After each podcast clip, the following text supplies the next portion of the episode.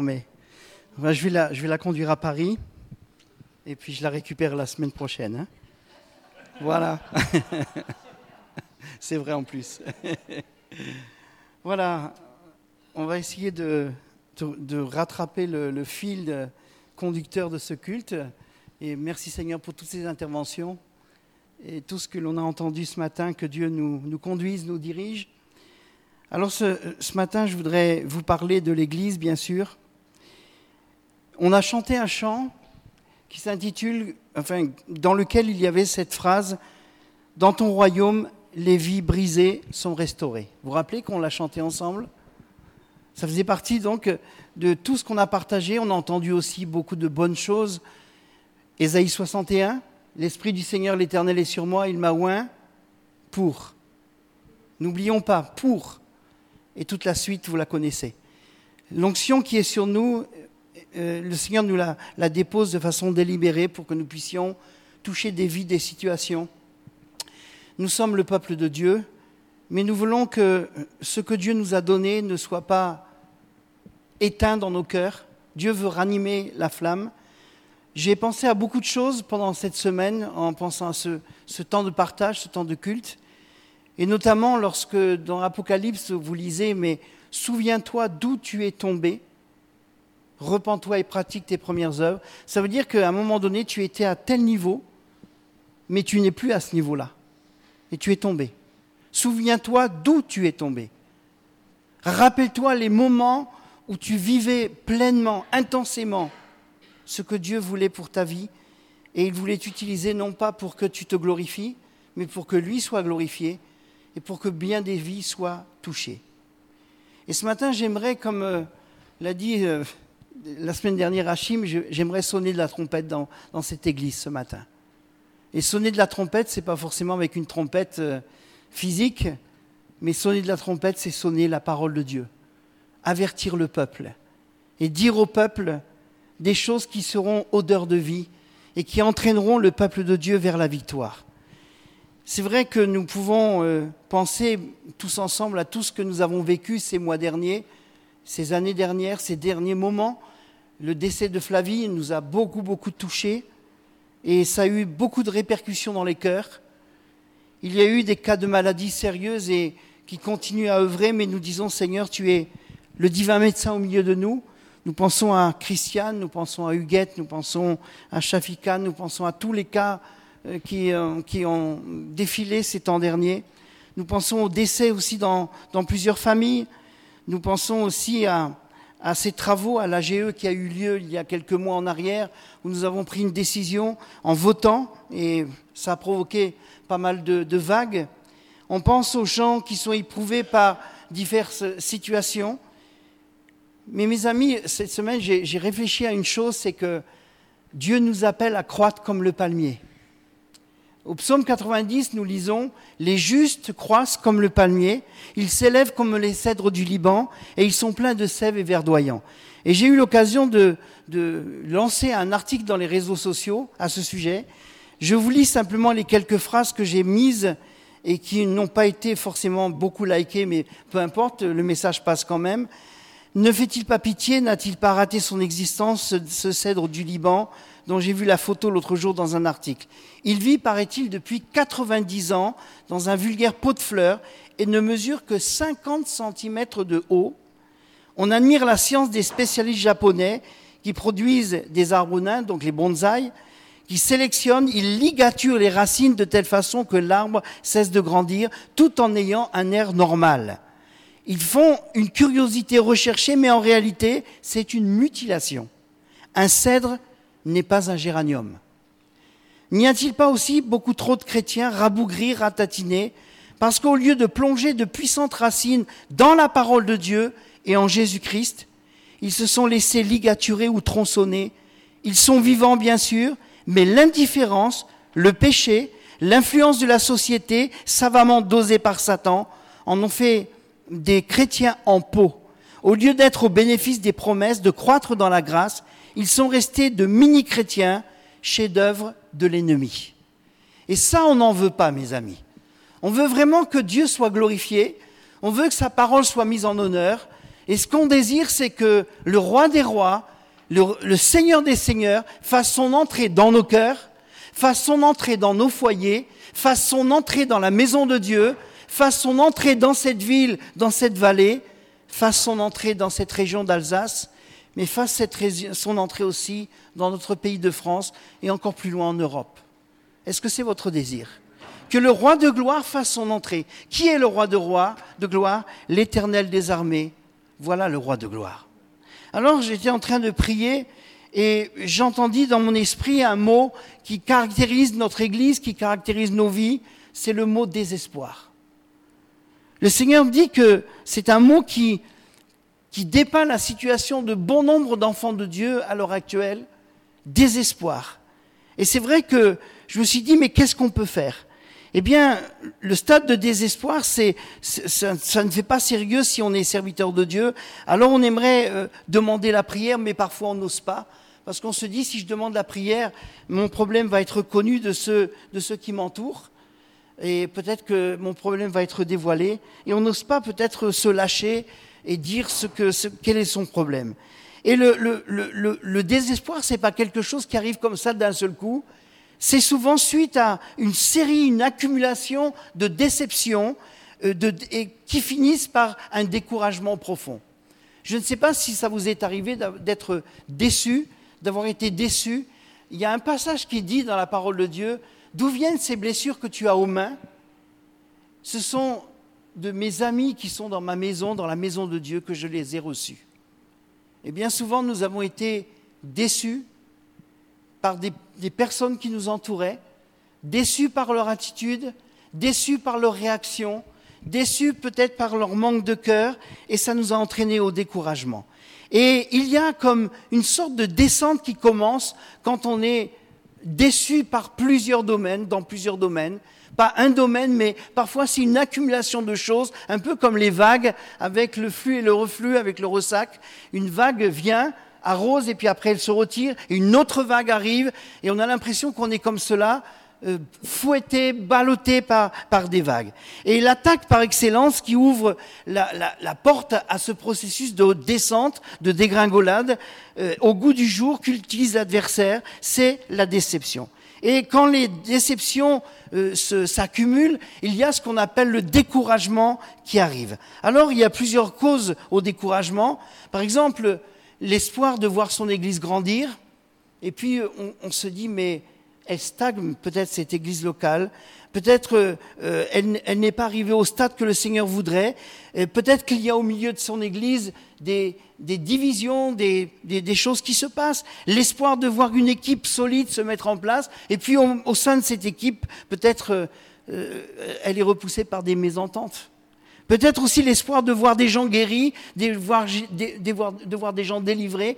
Et puis finalement, on voit que les, gens sont toujours autant malades, toujours autant oppressés. Et moi, il y a, il y a comme un ras-le-bol qui vient dans mon cœur. Je ne sais pas si ça, ça se produit chez vous. J'ai envie de voir la situation s'inverser, mes amis. J'ai envie de voir le Seigneur agir avec puissance et autorité.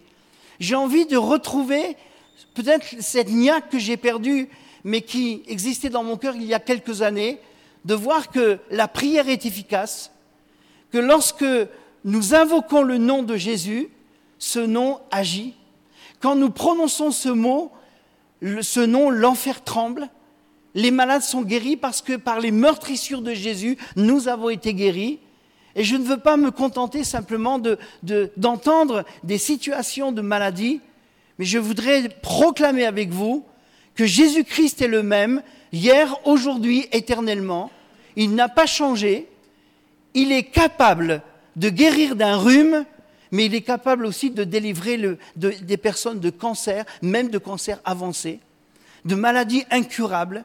Il est capable de donner la vie là où la mort commence à régner et à s'imposer. Il est capable de retourner des situations. Il est capable de relever celui qui est couché, celui qui est, dans le désespoir. Et l'espoir peut-être d'un soutien qui n'arrive jamais, l'espoir de la venue d'un réveil qui n'arrive jamais. Et on se dit, mais Seigneur, jusque à quand? Mais la Bible nous dit dans Proverbe 13, 12, écoutez ce verset, vous le connaissez, un espoir différé rend le cœur malade. Est-ce que votre cœur est malade en ce moment? Je ne vous demande pas de me répondre directement, mais vous répondez à l'intérieur de vous-même. Est-ce que votre cœur est malade? Est-ce que vous êtes déçu occasionnellement par un problème? Ou est-ce qu'il y a eu une accumulation de choses qui ont fait que ça a ouvert la porte dans votre vie à un découragement?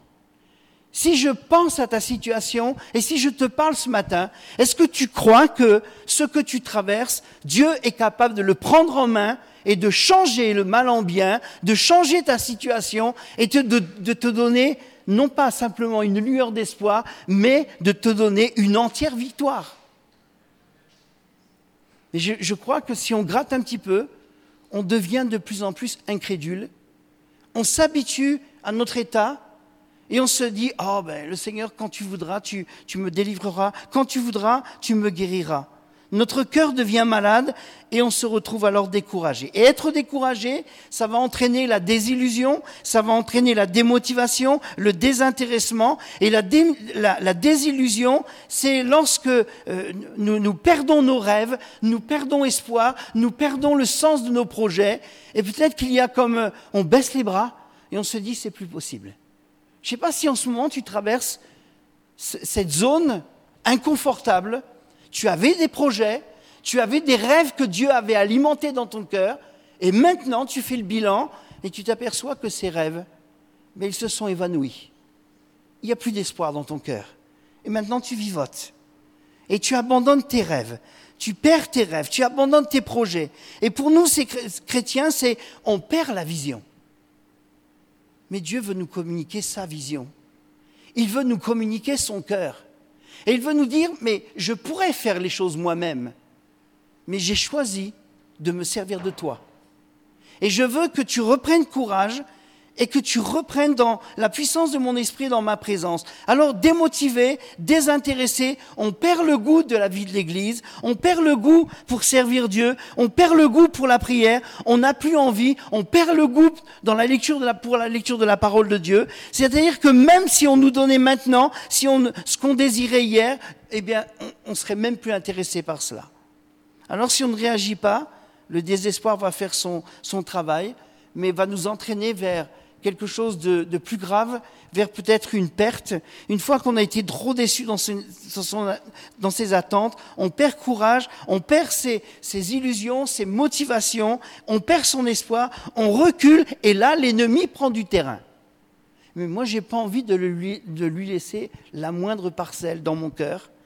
Et je veux dire que si le désespoir ouvre la porte à la dépression, ça entraîne vite la disparition, c'est-à-dire qu'on va fuir les gens, on va fuir l'Église, on va peut-être fuir Dieu dans, des cas extrêmes, mais le Seigneur ce matin veut nous avertir et veut que le son de la trompette puisse retentir au milieu de nous, mais aussi dans nos cœurs et dans nos foyers. Il n'est pas trop tard. Et nous disons Amen. Il n'est pas trop tard. Vous savez, l'initiateur du, réveil du pays de Galles, Evans Roberts, il est passé par des, des semaines et par des mois de, dépression suite aux pressions non gérées causées par certains effets du réveil. Et la dernière, plus grave, accentuée par une grande faiblesse physique, l'amena à passer par une période de désespoir et de perte de créativité. Et nous voyons que euh, ça a été son, son mauvais passage, et pourtant ça a été l'homme choisi par Dieu pour faire éclater un puissant réveil dans le pays de Galles. Alors bien sûr, vous connaissez ce, terme qui dit que le, voleur, Jean 10, 10, ne vient que pour dérober, égorger et détruire. Lorsqu'il voit qu'il y a quelque chose de précieux dans ta vie, son rôle, ça va être de détruire tout ce que, le diable a tout ce que Jésus a échafaudé en toi. Et il va faire en sorte que des barrières soient mises devant toi. Et si aujourd'hui tu es en pleine tempête, autant la tempête est grande, autant le rêve que Dieu a pour toi est grand. S'il y a une tempête, s'il y a des secousses, c'est que tu es précieuse, précieux aux yeux de Dieu, mais c'est que aussi tu es dangereuse, dangereux pour le diable, pour l'ennemi de ton âme. Et il fera tout pour te détruire. Et il dira, je vais détruire ta vie je vais détruire ta santé, je vais détruire ta relation avec ton épouse, ton époux, Je vais détruire tes enfants. Je vais détruire ta maison. Je ferai tout pour que tu ne réussisses pas. Mais ce matin, mes amis, je voudrais sonner de la trompette avec vous, parce qu'il y a des degrés de dégringolade. On peut dégringoler de deux ou trois échelons. On peut dégringoler même jusqu'au dernier échelon. Mais mes amis, tant qu'on n'est pas arrivé tout en bas, il y a de l'espoir, parce que le Seigneur est vivant. Alors les mots, mes amis, ont un pouvoir. Et ce matin, j'aimerais vous entraîner dans, une lecture. Euh, je, ne sais, je pense qu'on a le temps ce matin de lire encore quelques, passages dans la parole de Dieu. Regardez ce que nous dit euh, les lamentations de, Jérémie. On ne va pas se lamenter ensemble, mais on va simplement prendre un exemple, le chapitre 3 des lamentations de Jérémie où Jérémie va commencer à, dépeindre la situation dans laquelle il se trouve. Et il dira, je suis l'homme qui a vu la misère sous la verge de sa fureur. Il m'a conduit, Dieu m'a conduit, mené dans les ténèbres et non dans la lumière. Contre moi, il tourne et retourne sa main tout le jour. Verset 4, il a fait dépérir ma chair et ma peau, il a brisé mes os. Il a bâti autour de moi, il m'a environné de poison, de douleur. Il me fait habiter dans les ténèbres comme ceux qui sont morts dès longtemps. Il m'a entouré d'un mur pour que je ne sorte pas. Il m'a donné de pesantes chaînes. J'ai beau crier, implorer du secours, il ne laisse pas accès à ma prière. Il a fermé mon chemin avec des pierres de taille. Il a détruit mes sentiers. Il a été pour moi un ours en embuscade, un lion dans un lieu caché. Il a détourné mes voies. Il m'a déchiré. Il m'a jeté dans la désolation. Il a tendu son arc. Il m'a placé comme un but pour sa flèche. Et il a fait entrer dans mes reins les traits de son carquois. Je suis pour tout mon peuple un objet de raillerie chaque jour l'objet de leurs chansons. Il m'a rassasié d'amertume, il m'a enivré d'absinthe, il a brisé mes dents avec des cailloux, il m'a couvert de cendres. Tu as enlevé la paix, je ne connais plus le bonheur. Et j'ai dit, ma force est perdue, je n'ai plus d'espérance en l'éternel. Et quand je pense à ma détresse, à ma misère, à l'absinthe, c'est-à-dire à l'amertume, au poison, quand mon âme s'en souvient, elle est abattue au-dedans de moi. Voilà le tableau que je voulais souligner avec vous. Jérémie passe par un moment extrêmement difficile. Il sent que Dieu est loin de lui, qu'il est loin de Dieu, qu'il est rejeté, qu'il est raillé par tous ceux qui l'entourent, qui se réjouissent de, de son inconfort. En tout cas, quand il dit, quand euh, je pense à ma détresse, quand je pense à ma misère, quand je, pense à l'amertume, à l'absinthe, au poison, eh bien, mon âme est abattue, elle est abattue au-dedans de, de moi. Et il aurait très bien pu se laisser glisser vers le bas, descendre encore plus bas et tout abandonner.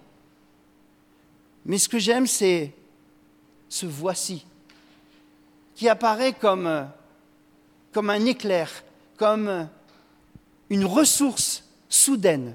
Voici ce que je veux repasser à mon cœur. Vous vous rappelez la semaine dernière, on a, partagé sur le psaume 133 avec Hachim. Et ce psaume commence par Voici. Voici qu'il est doux, qu'il est agréable pour des frères de demeurer ensemble. Quand on dit voici, on s'attend à ce qu'il y ait une annonce de la part de Dieu, un enseignement particulier. Voici ce que je veux repasser dans mon cœur. Ça veut dire, j'ai quelque chose que je dois faire et je vais le faire, ce qui me donnera de l'espérance. Il ne se contente pas de décrire sa situation, mais quand il pense à l'éternel, lui-même prend position devant lui et il dit, je vais repasser des choses dans mon cœur et ces choses que je vais repasser vont me donner de l'espérance. Ce matin, on a loué le Seigneur. Ce matin, on a adoré celui qui est tout pour nous. Merci au groupe de louanges. Merci à mes amis qui ont, fait un excellent travail. Merci pour, Seigneur, pour ta fidélité, ton onction qui était présent ce matin. Quand on loue Dieu et quand on tourne les regards vers lui, on est rayonnant de joie. Ce n'est pas de la joie fabriquée, comme le disait Émilie tout à l'heure, mais c'est une joie qui est en nous parce que le Saint-Esprit est en nous. Et nous sommes des enfants de Dieu, mes amis. Nous avons été rachetés à un grand prix. Et si le diable veut nous faire croire que nous sommes fichus, que maintenant nous avons tout à abandonner parce qu'il n'y a plus d'espoir pour nous, nous allons repasser des choses dans notre cœur ce matin et nous allons nous tourner vers le Dieu des cieux, vers celui qui est vivant, vers celui qui est puissant. Il dira ceci, les bontés de l'Éternel ne sont pas épuisées. Amen. Alléluia. Ses compassions ne sont pas à leur terme. Elles se renouvellent chaque matin. C'est une réalité, oui ou non, mes amis? Alors on va répéter cela dans notre cœur ce matin. Les bontés de l'Éternel ne sont pas épuisées et ses compassions ne sont pas à leur terme, mais elles se renouvellent pour nous chaque matin. Ce matin, merci Seigneur pour tes compassions, pour ta fidélité qui s'est renouvelée. L'Éternel est mon partage, dit mon âme. C'est pourquoi je veux espérer en lui. L'Éternel a de la bonté pour qui espère en lui, pour l'âme qui le cherche. Est-ce que la parole de Dieu n'est pas puissante ce matin pour nous fortifier? Les mots que nous lisons les mots que nous parlons ont un pouvoir sur nos vies et je voudrais libérer plusieurs de ces mots dans la vie de tous ceux et de toutes celles qui ont un besoin ce matin. Une échelle de bénédiction parce que si on est descendu, on va pouvoir remonter. Amen. Et dans le mot remonter qui commence par un R, je voudrais placer des mots comme celui de résister. Le mot renouvellement. Le mot relever la tête. Le mot réajustement, le mot restauration, réforme, rafraîchissement, réveil, réjouissance, renouveau, rire, alléluia. Rire dans la présence de Dieu, rire de nos ennemis. Dieu se lève, psaume 68 du Haut-Rhin, Dieu se lève, mais ses ennemis se dispersent. Alléluia. Dieu se lève dans ta vie et tes ennemis se dispersent, mon frère, ma sœur et que Dieu manifeste en vous une nouvelle force pour résister au diable et il fuira loin de vous. Résistez. Résiste au diable. Il fuira loin de toi. Alors mes amis, soyez restaurés, entrez dans ce temps de réforme. Et Dieu veut que nous entrions dans cela. Soyez rafraîchis, c'est-à-dire que des fleuves d'eau vive coulent de votre sein, comme le dit l'Écriture. Soyez remplis, et remplis, et remplis de nouveau par l'Esprit de Dieu, afin que des fleuves coulent de votre, de votre vie et arrosent tous ceux que vous rencontrez. Soyez rafraîchis, c'est-à-dire vivez un temps de renouveau dans votre vie personnelle. Il y a beaucoup de gens qui ont du mal avec la parole de Dieu. Et je bénis le Seigneur pour euh, Denis qui nous a donné la possibilité chaque jour de, passer au moins un quart d'heure à la lecture de la parole de Dieu. Vous allez dire, ouais, en ce moment c'est Lévitique. Et alors? C'est bien Lévitique. Parce que Dieu parle dans le livre du Lévitique, n'est-ce pas? Nous, on attend toujours les psaumes. Mais Dieu parle dans le, temps du Lévitique. Et après Lévitique, il y en aura bien d'autres encore. Regardez les petits prophètes. Amusez-vous à lire tous les petits prophètes à la file comme ça. Vous allez vous dessécher au bout d'un moment. Hein Lisez autre chose à côté. Mais, mon frère, ma soeur, fais de l'éternalité délice. Mets des habitudes de vie dans ta propre vie et ces habitudes deviendront un style de vie. Persévère dans les choses qui te semblent difficiles au départ. Quand tu fais du sport au départ, c'est dur, tu as des courbatures. Mais tu continues, tu continues, et après ton corps redemande. C'est ton corps après qui en veut. Et si tu ne le fais pas, ton corps crie, je veux faire du sport. Mes amis, retrouvez la joie du Seigneur. Riez de vos ennemis. Confessez ces mots que nous avons lus ce matin et leur accomplissement sur votre vie, sur la vie de ceux qui vous, cher, qui vous sont chers et qui souffrent autour de vous. Vous savez, j'aime beaucoup l'histoire du prophète Élie, un homme qui a été conduit par Dieu pour parler à tout un peuple qui adorait les Baals, les Astartés. Et à un moment donné, il va se présenter devant ce peuple alors qu'il était nourri par les corbeaux. Dieu l'a utilisé puissamment. Choisissez qui vous voulez servir. Si c'est Baal, allez après lui. Mais si c'est l'Éternel, allez après lui. Alors on va faire une chose, le Dieu qui répondra par le feu, c'est celui-là qui sera Dieu. Vous allez faire votre hôtel, moi je vais faire le mien. Alors ils ont fait leur hôtel, ils ont invoqué Baal, Astarté et toutes ces divinités. Ils se sont même mutilés pendant toute une journée. À un moment donné, Élie passe et dit, mais euh, votre Dieu, il ne répond pas, il est en vacances ou quoi? Il dort, il sommeille, il est fatigué. Et puis ils les laissent comme ça, ils se, font des incisions, le sang coule, enfin ça devait être une véritable boucherie, mais leur Dieu ne répondait pas. Forcément, leur Dieu avait des yeux qui ne pouvaient pas voir, des, oreilles qui ne pouvaient pas entendre, des mains qui ne pouvaient pas bénir, et des pieds qui ne pouvaient pas se déplacer vers eux. Et tout à coup, Élie fait son hôtel. Et là, au comble, il met de l'eau dans les fossés, il fait arroser une première fois, une deuxième fois, une troisième fois, etc., pour bien montrer qu'il n'y avait pas de, de triche derrière tout cela, et il invoque son Dieu. Et il dit, Seigneur, voilà, c'est vraiment maintenant, je te demande d'agir. Toi, mon Dieu, toi qui es le véritable Dieu, réponds par le feu. Au moment où il fait cette prière, le feu descend du ciel et consume l'Holocauste. Et tout le monde se met à crier, c'est l'Éternel qui est Dieu, c'est l'Éternel qui est Dieu. Et vous connaissez l'histoire d'Élie, alors il fait égorger tous les prophètes de Baal, donc euh, ça devait être un véritable carnage. Mais il y a eu un témoignage qui a heurté Élie aussitôt son succès devant Dieu. C'est le témoignage d'Akab auprès de sa femme Jézabel. Et Jézabel qui se met à dire Je ferai d'Élie ce qu'il a fait de mes prophètes. Une parole qui tombe comme une sentence de mort. Et Élie entend cette parole, et lui qui avait, qui avait provoquer un miracle extraordinaire en, démontrant que l'Éternel était vivant et qu'il était Dieu. Ce même Élie s'enfuit loin, il fuit Jézabel, il s'assied sous un genêt et il demande la mort. En termes contemporains, il passe par une dépression nerveuse. Moment difficile, moment de solitude. Et là, il demande la mort. À quoi ça sert de continuer à vivre? On veut me tuer? Eh bien, je m'enfuis loin de l'éternel, je m'enfuis loin des hommes, et je demande la mort. Et à un moment donné, il s'endort. Un ange est envoyé par Dieu et commence à, le secouer. En lui apportant de la nourriture, mange et bois. Il se rendort. Et puis une deuxième fois, l'ange vient, le secoue et cette fois lui dit, mais mange et bois parce que le chemin que tu dois parcourir est trop long pour toi. Alors Élie se met à manger et Dieu lui dit, tu vas aller oindre telle personne, telle personne. Ça veut dire ton travail n'est pas terminé. J'ai encore des choses pour toi. Tu sais ce matin que Dieu n'en a pas fini avec toi? Hello? Dieu n'en a pas fini avec toi.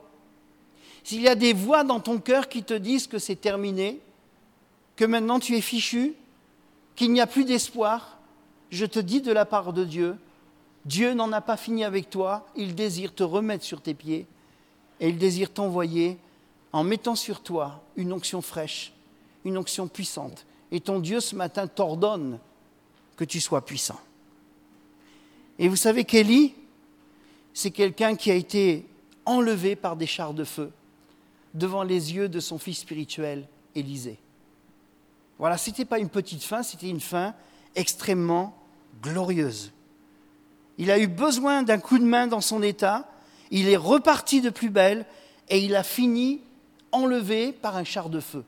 Est-ce que ce n'est pas une fin extraordinaire dont tout le monde rêverait, celui de, déjà de ne pas connaître la mort, ça c'est déjà une bonne chose. Alors dans le désert, dans la dépression, il ne se doutait pas qu'il était à la veille de vivre l'une de ses plus grandes expériences spirituelles. Et si, comme lui, vous étiez à la veille de vivre quelque chose de phénoménal. Et je reviens à l'église Josué. Pourquoi ces secousses? Pourquoi ces tempêtes? Pourquoi ces choses que l'on ne comprend pas, dont on aura l'explication quand on sera dans la gloire avec Dieu? Pourquoi toutes ces choses nous sont-elles arrivées, mes amis? Moi, je crois vraiment qu'il y a un appel extraordinaire sur cette église je crois que l'église Josué, c'est une église qui a été initiée par Dieu. Elle a un destin. Elle va avoir un impact extraordinaire, non seulement dans cette ville, dans cette région, dans ce pays de France, mais aussi dans toute la francophonie. Et en disant cela, ce n'est pas pour que nos chevilles enflent et qu'on se dise on va faire partie de la plus belle église qui soit. Ce n'est pas du tout cela. Mais il y a un rêve de Dieu pour cette église. Il y a un rêve de Dieu pour toi qui fais partie de cette famille. Il y a un rêve de Dieu pour ta famille. Il y a un rêve de Dieu pour ton conjoint. Il y a un rêve de Dieu pour tes enfants. Il y a un rêve de Dieu pour chacun des membres de cette Église. Dieu veut lever des jeunes Dieu veut lever des hommes, des femmes, des jeunes gens, des jeunes filles. Dieu veut lever nos enfants parce qu'ils ont une destinée, parce qu'il y a un rêve que Dieu a pour eux qu'il veut qu'ils accomplissent. Et il y a parmi les gens qui reçoivent ce message ce matin, ceux qui sont dans le ministère, des personnes qui ont besoin de ce message, non pas qui ont besoin d'être jugés, mais qui ont besoin de prière, mais qui ont besoin de remonter cette échelle qui les avait entraînés si bas, si profond. Dieu n'en a pas fini avec toi. Et Dieu te dit ce matin, je veux te rajeunir comme l'aigle. Je veux te redonner des forces nouvelles. Je veux que tu te réjouisses de nouveau dans ma présence. Je veux que tu reçoives ma pensée, mon esprit, que des chants commencent à vibrer dans ton cœur, des chants d'amour pour ton roi, des chants d'amour et d'allégresse pour celui qui penche son oreille vers toi, qui penche son regard vers toi et qui te dit ce matin, je t'aime d'un amour formidable. Et une mère, même si elle abandonnerait, abandonnait ses enfants, moi je ne t'abandonnerai point. Je suis ton Dieu. Je marche devant toi. Et je suis ta force. Je suis celui qui est ta droite triomphante. Et je marche à tes côtés, je te fortifie de ma droite triomphante. Ce matin, je voudrais que tu sortes de ce mauvais pas dans lequel tu es. Et si tu as conscience que autrefois, il y avait des choses qui bouillonnaient en toi, il y avait des choses qui te réjouissaient. Tu courais pour aller dans la maison du Seigneur. Tu courais pour lire cette parole dans le, lieu secret de ta chambre. Pour toi, c'était un délice que de passer des heures même dans la présence de Dieu, dans la louange, dans l'adoration. Tu écoutais des CD, tu écoutais des disques, vinyles peut-être autrefois. En tout cas, tu écoutais des chants et tu te réjouissais. Souviens-toi d'où tu es tombé. Et peut-être Dieu te demande ce matin, repens-toi mais pratique ces premières œuvres dans lesquelles tu étais engagé. Mais celui qui te parle ce matin, c'est le Dieu du renouveau, le Dieu de grâce, le Dieu de paix, le Dieu de salut, le Dieu vivant et vrai. Et ce matin, je voudrais m'accrocher à cette parole, que si nous prêchons l'évangile de Jésus-Christ, nous n'allons pas le prêcher, cet évangile, avec notre intelligence, mais nous allons le prêcher avec l'Esprit de Dieu qui est en nous. Et nous allons dire, nous voulons Seigneur que ta parole soit annoncée avec une démonstration d'esprit et de puissance. Et je crois que ces temps où nous allons voir la parole accompagnée par des signes, des prodiges et des miracles, ces temps sont en train d'arriver ici même au milieu de nous. Est-ce que vous le croyez? Est-ce que vous voyez cette perspective, mes amis? Que le Dieu que nous servons, c'est un grand Dieu. C'est un Dieu qui est vivant. C'est un Dieu qui est puissant. Mais c'est un Dieu qui, quand il dit quelque chose, sa main l'accomplit. C'est un Dieu de parole. C'est un Dieu qui tient ses promesses. C'est un Dieu vers lequel je veux courir les bras ouverts. Et si on est, comme le disait Pierre Crangat, comme le fils prodigue, si on a quitté la maison du Père, si on a vécu loin et si on est affamé parce qu'on ne mange que des carouges, à l'intérieur, on a envie de dire, Seigneur, je, veux revenir dans ta maison. Seigneur, je veux de nouveau courir dans tes bras. Fais de moi ce que tu veux. Mais je veux retrouver le chemin de la joie. Je veux retrouver le chemin de la grâce. Je veux retrouver le chemin de ta bonté. Je veux sentir ton cœur battre avec mon propre cœur. Je veux sentir ta présence. Je veux me réjouir et me délecter de cette présence magnifique. Et je veux danser de joie devant toi, Seigneur. Pardonne mon incrédulité. Pardonne le fait que j'ai laissé des portes ouvertes à l'ennemi. Mais ce matin, pendant ce temps de culte, je ferme la porte à l'ennemi. Je renonce à mon passé. Et je me tourne vers le Dieu vivant et vrai en lui disant, Seigneur, avec un cœur repentant, je reviens dans ta maison, je reviens vers toi, et je te demande, Seigneur, de me prendre tel que je suis. Billy Graham est mort il y a peu de temps, mais le chant qu'il faisait chanter dans ses croisades, c'est tel que je suis sans rien à moi, sinon ton sang versé pour moi. Et ta voix qui m'appelle à toi, agneau de Dieu, je viens, je viens. Agneau de Dieu, ce matin, je viens et je me réfugie dans tes bras. Le voleur ne vient que pour dérober, égorger, détruire. Moi, dit Jésus, je suis venu afin que vous ayez la vie et que vous l'ayez en abondance. Alléluia. Alors moi, avec vous, j'ai envie de revivre Ésaïe 61 et de dire, l'Esprit du Seigneur l'Éternel est sur moi. Il m'a oint.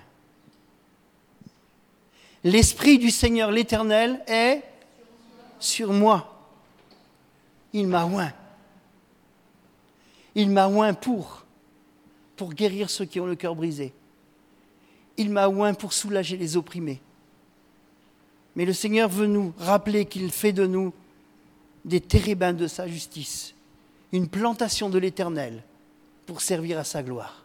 Oui, vous reconstruirez sur d'anciennes ruines, sur d'anciens décombres. Vous relèverez ma maison. Il y aura le chant de la fiancée et du fiancé. Il y aura de la joie dans ma maison. Il y aura de la joie dans la ville.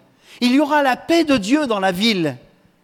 Parce que des chrétiens authentiques se seront levés, non en comptant sur leur force, mais en ayant les regards fixés sur le maître de la moisson, qui dit la moisson est grande. Il y a peu d'ouvriers. Prions donc le maître de la moisson d'envoyer des ouvriers dans cette moisson.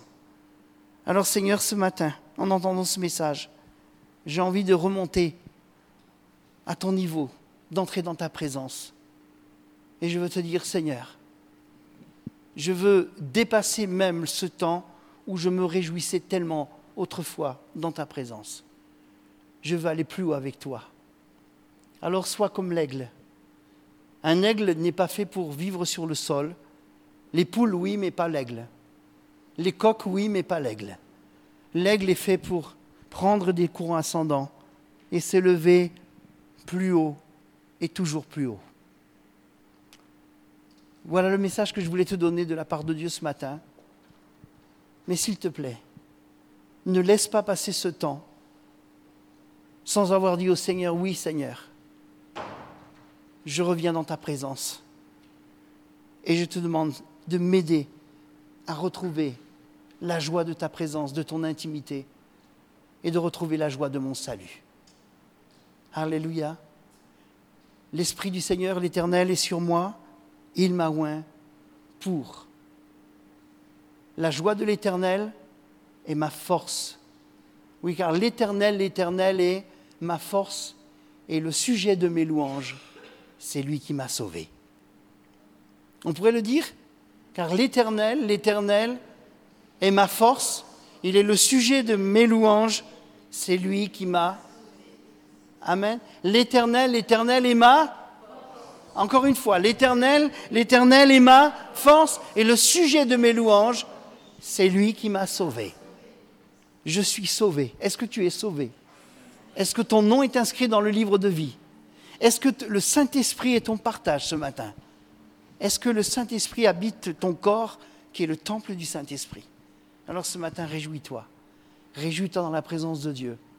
Mais surtout, fais de l'Éternel tes délices et il te donnera ce que ton cœur désire. Et juste ce, dernier verset, non seulement fais de l'éternel tes délices, mais lorsqu'il est dit dans la parole de Dieu de, faire du royaume de Dieu sa priorité, toutes choses te seront données par-dessus. Au nom de Jésus. Que Dieu te bénisse. J'aimerais qu'on se mette, juste pour terminer, par deux ou par trois, et qu'on puisse se bénir mutuellement et s'encourager mutuellement parce qu'on a pu recevoir ce matin. Pas pour qu'on soit gêné, je ne vous demande pas de confesser quelque chose, de dire quelque chose sur votre propre vie, mais soyez vous-même un sujet d'encouragement pour ceux qui vous entourent. Je vais prier avec vous. Seigneur, autant la pluie et la neige arrosent et fécondent la terre, autant ta parole ne retourne pas à toi sans avoir produit son effet accompli, ce pourquoi elle était envoyée. Seigneur, je te prie de fortifier mes bien-aimés dans la foi, mon frère, ma sœur, ici présents ce matin, et de fortifier ceux qui n'ont pas pu venir, mais qui vont être au bénéfice aussi de ta parole de ce matin. Au nom de Jésus, je les bénis tous. Mais je te demande, Seigneur, de faire en sorte que nous ne puissions pas continuer à, aller vers le bas. Seigneur, tu as dit dans ta parole que si nous tombions, l'esprit de vie en Jésus-Christ m'affranchit de la loi du péché et de la mort. C'est-à-dire, tu nous arrêtes sur le chemin et tu nous fais remonter vers de plus hauts sommets. Merci d'arrêter notre chute maintenant, de nous prendre par la main, Seigneur, de nous placer au creux de ta main, là où il y a la sécurité. Et Seigneur, je veux confesser avec toi que, en effet, l'esprit de vie en Jésus-Christ m'affranchit de l'esprit du péché qui m'entraîne vers le péché et vers la mort. Au nom de Jésus-Christ. Seigneur, veuille nous donner maintenant cette onction qui brise toute forme de joug. Nous pensons à tous ceux qui sont opprimés, qu'ils soient libérés au nom de Jésus. Nous pensons à tous ceux qui sont malades, qu'ils soient affranchis au nom de Jésus-Christ. Je veux continuer à proclamer de ma bouche que tu es l'Éternel qui guérit, que tu es l'Éternel qui, fait remonter de la fosse. Seigneur, dans leur détresse, ils crièrent à l'Éternel et tu les délivras de leurs angoisses, qu'ils louent l'Éternel pour ses bontés, nous dit ce psaume 107. Mais Seigneur, ils étaient dans la fosse et ils, côtoyaient l'ombre de la mort, la zone de l'ombre de la mort, mais tu les as fait remonter de cela et tu leur as donné la vie. Et Seigneur, je veux proclamer ce matin que tu es celui qui va répandre la vie avec abondance au milieu de nous et que tu vas affranchir et guérir tous ceux qui sont brisés dans leur cœur, mais tu vas aussi guérir tous ceux qui dans leur corps sont touchés d'une façon ou d'une autre. Merci de mettre sur nous une onction de guérison. Seigneur, merci de nous donner la puissance de ton esprit pour venir à bout de toutes ces situations qui détruisent et qui, qui sont comme parfois sans retour. Eh bien, Seigneur, nous disons non. Tu es le Dieu de l'impossible.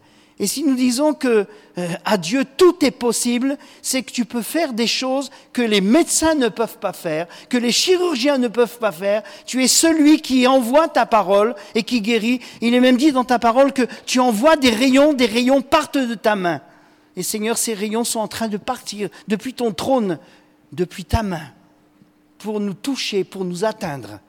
Et ce matin, c'est une parole de foi que nous recevons dans notre cœur maintenant. Ta parole est la vérité et elle ne retourne pas à voir, sans avoir produit son effet, ne retourne pas à toi, sans avoir produit son effet, ce pourquoi elle était envoyée. Alors ce matin, bénis mes frères et sœurs et que pendant ce temps de bénédiction mutuelle, quelque chose se passe au nom de Jésus que ton courant passe, que ton esprit passe et que l'impossible devienne possible. Merci de donner un avenir et de l'espérance à chacun d'entre nous. C'est ma prière.